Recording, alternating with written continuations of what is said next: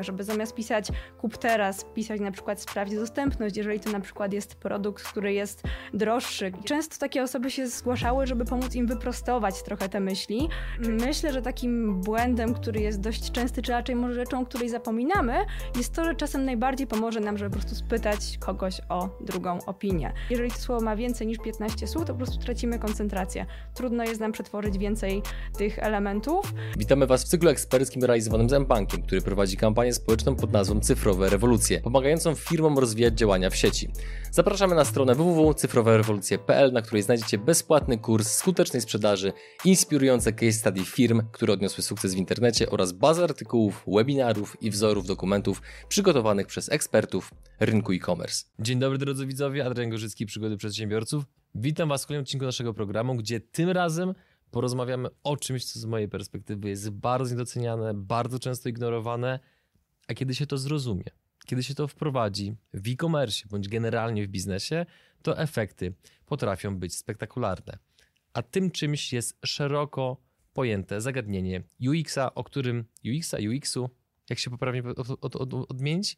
Powiem dyplomatycznie, obydwie wersje są poprawne i używane, więc jak wygodniej. Drodzy widzowie słuchacze, naszym gościem dzisiaj jest Kalina Tyrkiel. Dzień dobry. Dzień dobry, cześć.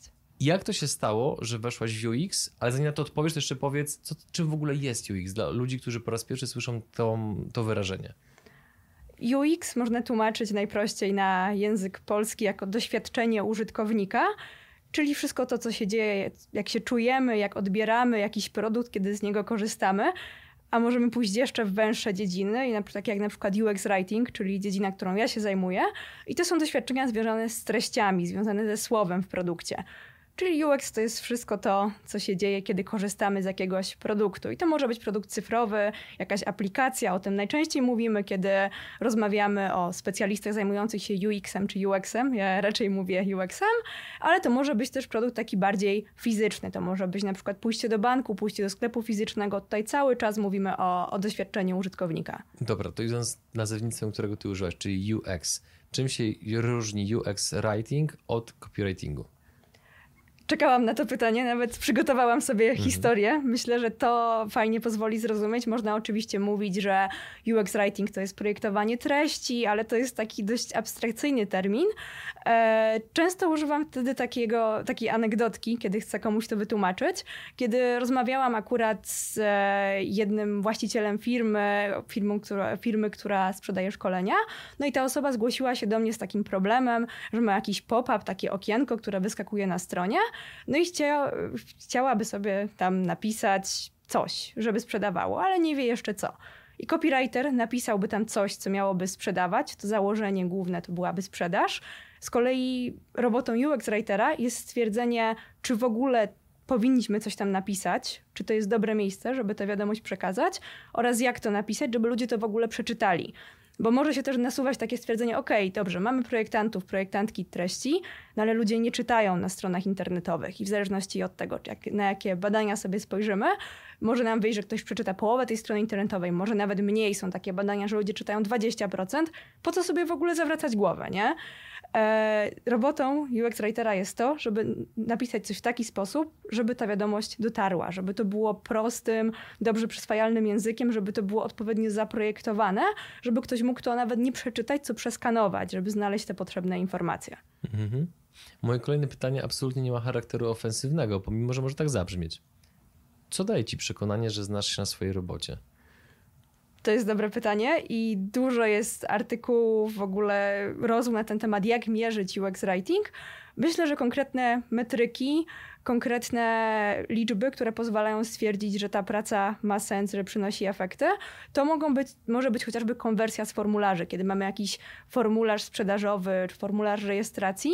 Jeżeli zmienimy tam treści, dopracujemy nazewnictwo, dopracujemy to, jak ten formularz jest opisany i faktycznie ten formularz będzie lepiej konwertował, mogę stwierdzić, tak, moja praca przynosi efekty. Można też robić różnego rodzaju testy AB i o tym też e, pojawia się, pojawia się ten wątek w innych odcinkach. Ewa Drzęźla w jednym z odcinków e, e, też przygód przedsiębiorców mówiła o o, o testowaniu różnych form treści, różnych e, tego, co piszemy na stronach, żeby to odpowiadało na potrzeby naszej grupy docelowej.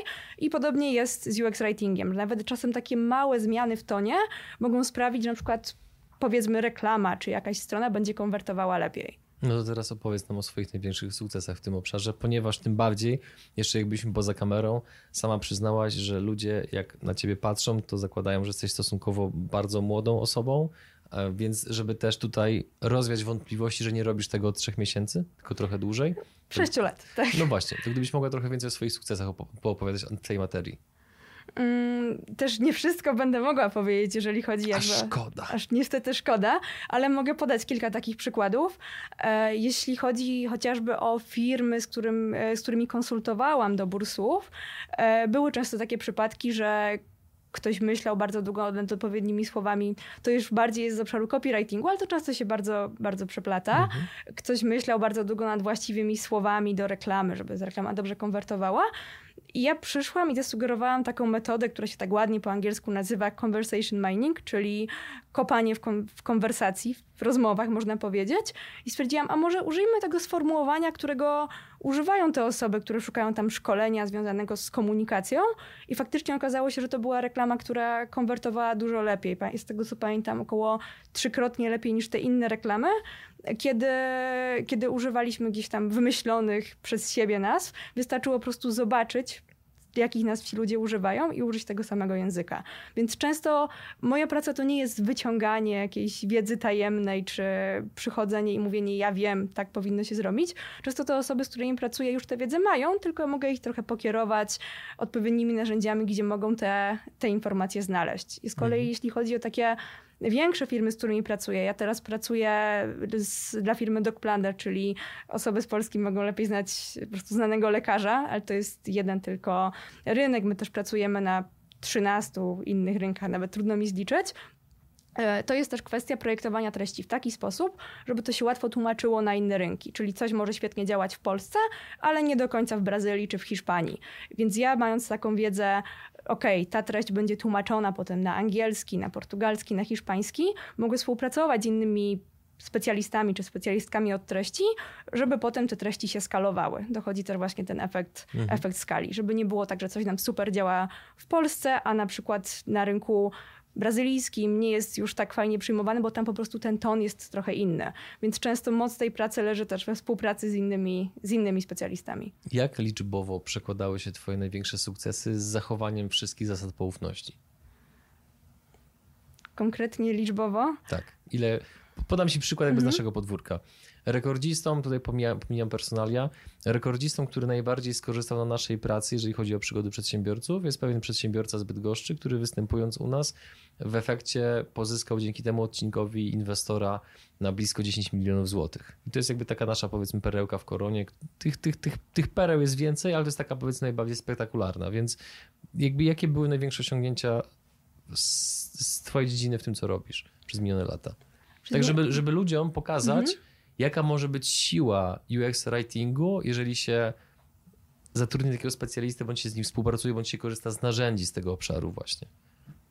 Myślę o takich konkretnych liczbach. E, raczej często to były takie rzeczy jakościowe, że ktoś na przykład miał e, problem z opisaniem chociażby to nie jest jakby stricte związane z produktem, ale problem z opisaniem chociażby misji swojej organizacji, swojej firmy. I często takie osoby się zgłaszały, żeby pomóc im wyprostować trochę te myśli, czyli opisać tę misję w taki sposób prostszy, żeby to było zrozumiałe nie tylko dla tego przedsiębiorcy, który wie oczywiście, co robi, ale chce to w jak najlepszy sposób przekazać. Potem takie osoby budowały pitche, budowały faktycznie prezentacje, żeby mówić do innych inwestorów, do innych przedsiębiorców i też zdobywać, zdobywać kolejnych kolejne osoby zainteresowane biznesem, więc trudno mi nawet podać takie mocne liczby, jeżeli chodzi o konwersję jakby mojej pomocy, ale widzę bardzo duży wzrost e, zainteresowania tematem. Jeżeli sobie tak zobaczymy na, na jakieś statystyki, na jakieś konkretne dane, to widać na przykład w Google Trends, że ten e, to słowo kluczowe UX Writing zaczęło tak bardzo mocno rosnąć na popularności gdzieś w 2018 roku. No i potem sobie już tak stopniowo, stopniowo wzrastało. E, w Polsce i to bym powiedziała, że to jest też moment, kiedy ja z copywriterki zaczęłam się nazywać UX writerką, kiedy to zapotrzebowanie bardziej zaczęło być związane z upraszczaniem jakichś treści, z na to w taki bardziej holistyczny sposób. Jeśli chodzi o liczby, którymi ja sama jako trenerka UX ratingu mogę się pochwalić, to myślę, że ponad 300 przeszkolonych osób w ciągu niespełna dwóch lat, kiedy tam zapotrzebowanie na szkolenia z UX ratingu bardzo ruszyło to są osoby z bardzo różnych organizacji. To są organizacje bardzo duże, polskie firmy z sektora e-commerce, to są e, firmy właśnie chociażby też z sektora fintech, to są firmy takie jak software house'y, dużo różnych agencji, ale też często organizacje dużo mniejsze, startupy, które przychodzą z bardzo konkretnym problemem i chcą sobie go rozwiązać. Chcą kogoś, kto pomoże im ogarnąć to nazewnictwo, stworzyć jakiś konkretny głos i ton w produkcie. Więc tu mogłabym jeszcze długo, mówić, jak bardzo to jest zróżnicowane i też jak szybko się, się rozwija. Teraz zróbmy taki fragment w tym wywiadzie, gdzie, który on będzie, gdzie on będzie przeznaczony dla ludzi, dla których ta tematyka ich zainteresowała, chcieliby ją sprawdzić w swoim biznesie, prawdopodobnie e-commerce'owym, ale nie tylko. Więc gdyby taka osoba chciała coś przetestować samodzielnie, nim skorzysta z usług, na przykład takie osoby jak ty, to na jakie narzędzia powinniśmy zwrócić uwagę, czym powinniśmy się zainteresować, chcąc przetestować UX w swojej firmie, w swojej branży? Jeżeli chodzi konkretnie o kwestię treści, myślę, że moc UX ratingu leży w tym, że jest to zmiana, są to zmiany, które możemy wprowadzić stosunkowo niewielkim kosztem. Możemy testować chociażby napisy na przyciskach, tak właśnie te CTA, te wezwanie do akcji. E, też w innych odcinkach waszej serii wiem, że pojawia się e, temat Google Optimize i też zachęcam, żeby się zainteresować, żeby przetestować chociażby ton na przyciskach, żeby zamiast pisać kup teraz, pisać na przykład sprawdź dostępność, jeżeli to na przykład jest produkt, który jest droższy, gdzie ta ścieżka zakupowa jest trochę dłuższa, musimy się zastanowić. Może warto potestować trochę różnych wariantów, zobaczyć, który z nich będzie lepiej e, konwertować. Ja mając też doświadczenie w pracy gdzieś z e-commerce, z różnymi marketplace'ami, z miejscami, gdzie można było rezerwować różne, różne usługi, też robiliśmy takie testy, gdzie zmienialiśmy trochę ton na przycisku w zależności od rynku, od kontekstu. Bywało tak, że różne tony radziły sobie trochę inaczej. To do, to, do czego też bardzo zachęcam, to spojrzenie na to, jakim językiem mówi nasza grupa docelowa. No może to brzmieć banalnie, ale też wiem, że łatwo o tym zapomnieć, kiedy już się siedzimy, bardzo angażujemy w jakiś, e, w jakiś projekt. Fajnie po prostu czasem zrobić taką stop-klatkę i zobaczyć, o czym ci ludzie rozmawiają, jakiego języka używają. Mam taki fajny przykład też e, właśnie z tej branży sprzedaży szkoleń, kiedy osoba, z którą pracowałam, sprzedawała szkolenia związane z komunikacją. No i fajnie też było się wtedy przyjrzeć, zobaczyć, o czym te osoby, które będą kupiować ten produkt, mówią. I użyliśmy konkretnego sformułowania, tam e, chodziło o bomby komunikacyjne, i okazało się, że to konwertowało dużo, dużo lepiej, jeśli dobrze pamiętam, kilkanaście, chyba 15% niż inne reklamy. To się przełożyło na sprzedaż kilkuset kursów więcej, tylko dzięki takiej małej zmianie. Wystarczyło zobaczyć, o czym, o czym nasza grupa docelowa rozmawia. Mhm. A jakie są z kolei, patrząc z drugiej strony, najczęstsze błędy, które ludzie popełniają w obszarze projektowania komunikacji właśnie w ten sposób? Myślę, że takim błędem, który jest dość częsty, czy raczej może rzeczą, której zapominamy, jest to, że czasem najbardziej pomoże nam, żeby po prostu spytać kogoś o drugą opinię. I ja też, jako osoba, która zajmuje się tym profesjonalnie, uważam, że najsilniejszym narzędziem, jakie mam, to jest tak zwany peer review, jak to się ładnie w staropolsku nazywa, czyli po prostu pytanie kogoś, hej, co o tym uważasz, czy może sądzisz, że warto byłoby coś tutaj zmienić, czyli po prostu dać komuś do czytania to, co się nam udało zapisać. E, Inny błąd, który często, często popełniamy, to, to jest po prostu kwestia pisania zbyt długich zdań, zbyt złożonych. Pisanie, szczególnie projektowanie komunikacji takiej cyfrowej, to jest w dużej mierze edytowanie i mam kilka narzędzi na podorędziu, którymi mogłabym się podzielić, które mogą pomóc właściwie każdej osobie, która pisze, nawet nieprofesjonalnie. Poprosimy. E, na pewno dwa narzędzia polskie, które bardzo polecam, to jest Jasnopis i Logios. To są narzędzia dostępne online zupełnie za darmo, gdzie możemy sobie wkleić swój tekst i zobaczymy, jak bardzo ten tekst jest złożony i też te narzędzia podkreślą nam, co warto byłoby w tym tekście zmienić. Czyli jeżeli mamy zdania zbyt długie, to pokażą nam, gdzie fajnie byłoby je, e, fajnie byłoby je skrócić. Trzecie narzędzie, którego warto użyć, żeby te, żeby te narzędzia wesprzeć, bo znowu to są algorytmy, to jest narzędzie cyfrowe, ono może nie do końca zawsze rozumieć, że jakieś słowo dla narzędzia jest skomplikowane, a dla naszej grupy docelowej to jest zupełnie zrozumiałe.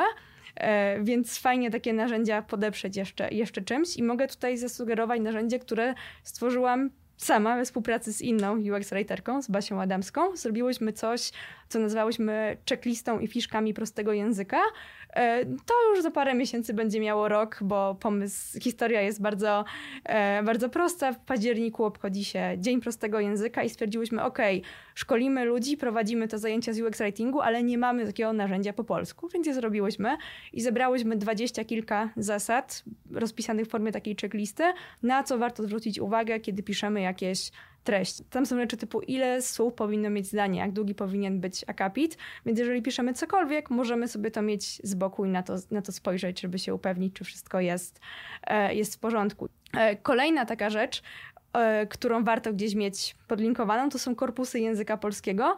One są używane zwykle po to, żeby sprawdzić, jak często. Jakiś... To jest aplikacja, wtyczka, to jest, to jest strona. strona. To jest, to jest strona. strona. Okay. One są używane, pomyślane po to, żeby sprawdzić, jak często jakieś słowo gdzieś występuje. Ja ich używam zupełnie po co innego. Sprawdzam za ich pomocą, czy w tym miejscu ma być przecinek, czego tam nie ma być. To jest bardzo prosty trik, żeby szybko mhm. dostać odpowiedź. Więc mhm. to są takie cztery rzeczy, jeżeli chodzi o pisanie po polsku. I to już bardzo pomoże nam wiele takich wątpliwości rozwiać. To ile maksymalnie słów może mieć zdanie? 15. Dlaczego? E, to jest związane z tym, jak ludzie przetwarzają informacje. Jeżeli to słowo ma więcej niż 15 słów, to po prostu tracimy koncentrację. Trudno jest nam przetworzyć więcej tych elementów. E, w niektórych źródłach mówi się o 20. Ja uważam, że to już jest taka absolutnie górna granica.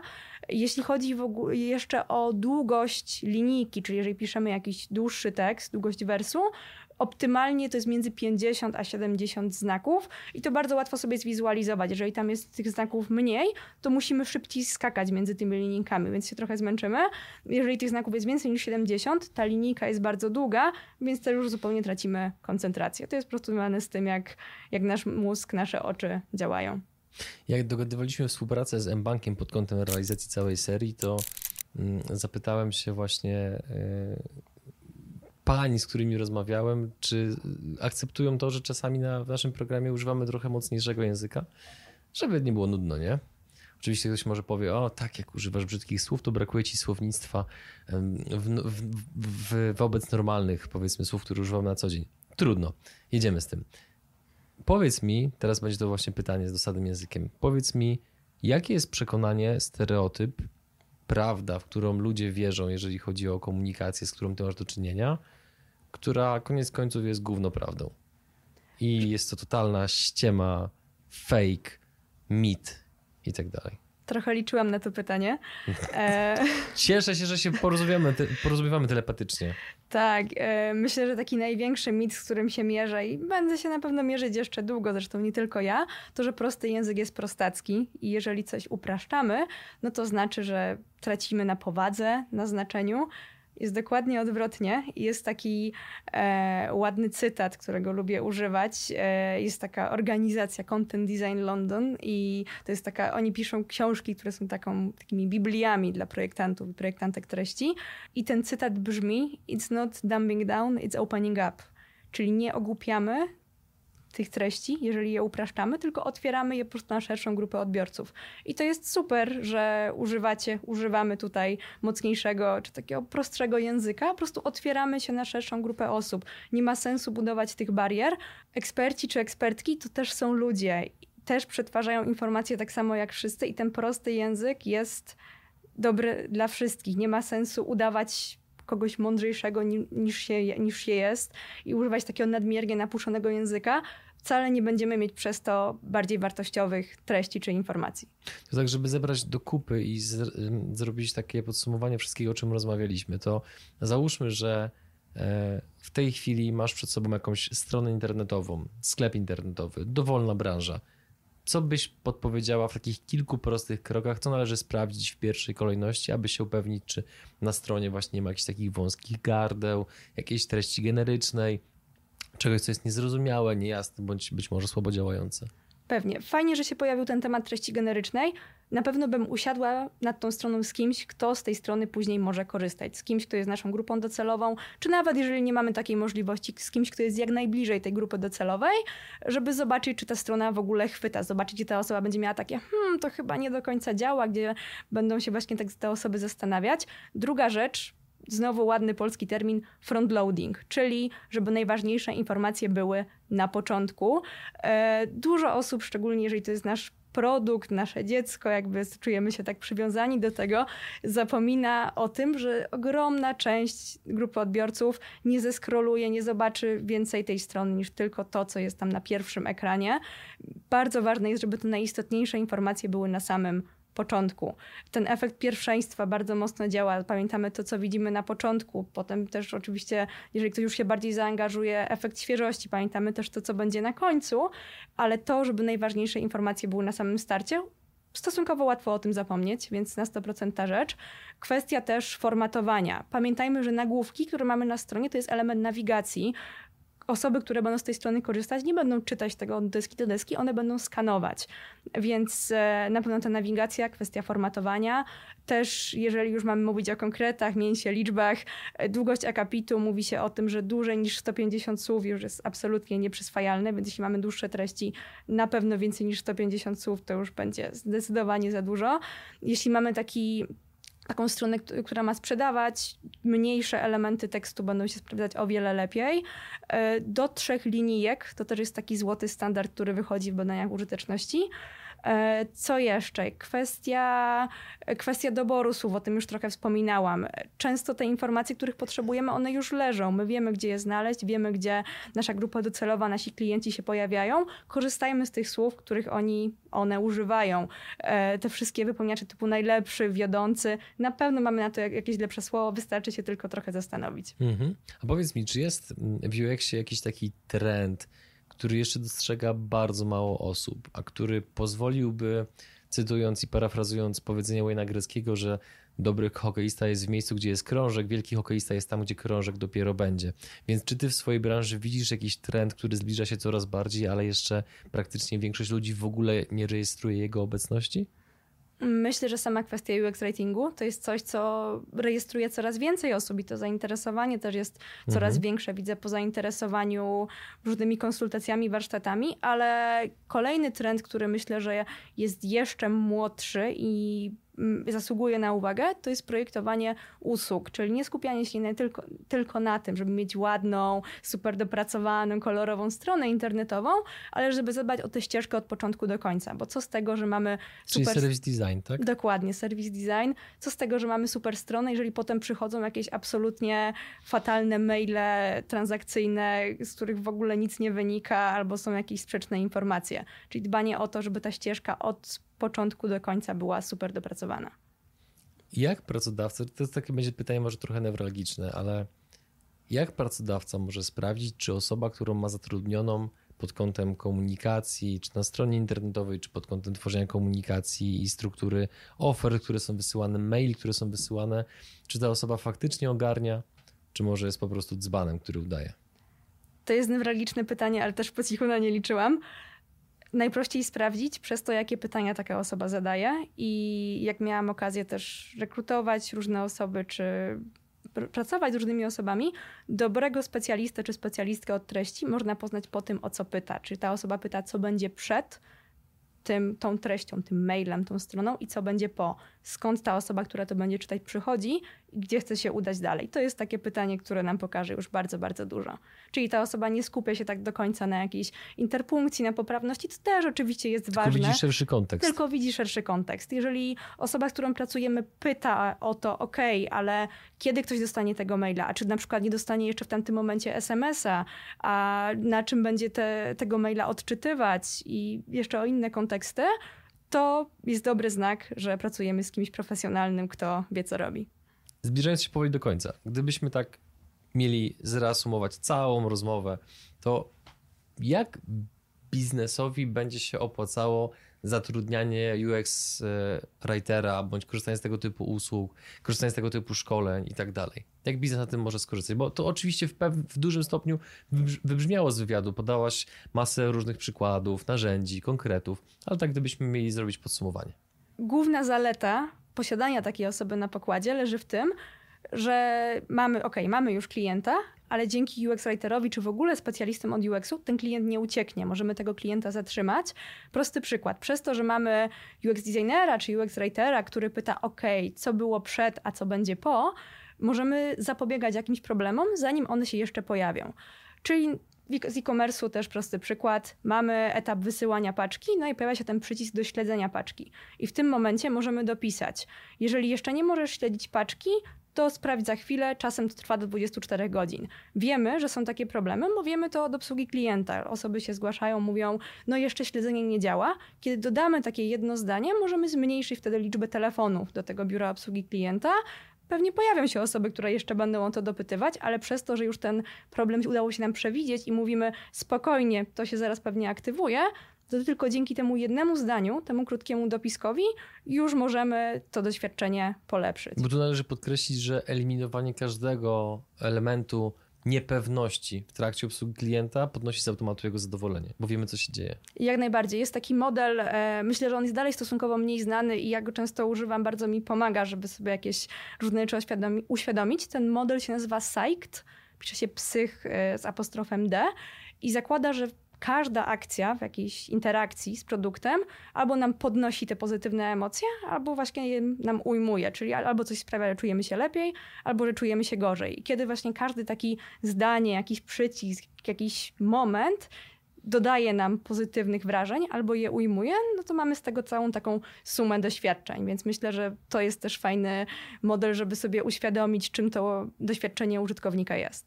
A powiedz mi, y, jaki jest sklep internetowy, jakby trzymajmy się cały czas internetu, jaki był sklep internetowy, w którym doświadczenie użytkownika wręcz cię zwaliło z nóg pod kątem poziomu zaawansowania, dopieszczenia, takiego po prostu no tego, że to działa jak symfonia.